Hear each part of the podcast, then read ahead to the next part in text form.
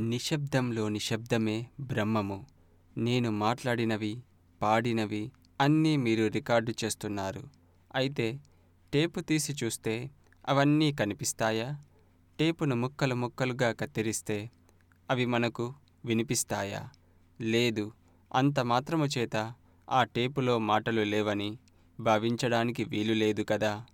ఆ టేపులో మాటలు వినాలంటే టేపుకు కరెంటుతో కనెక్షన్ ఇవ్వాలి అదేవిధంగా మీ హృదయం అనే టేపుకు ఆత్మతత్వం అనే కరెంటుతో కనెక్షన్ ఇవ్వాలి.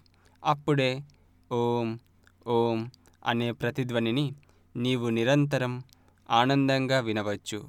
అదే శబ్ద బ్రహ్మము అంతేగాని మనం చేసే శబ్దాలన్నీ బ్రహ్మము కాదు. నిశ్శబ్దంలోని శబ్దమే బ్రహ్మము.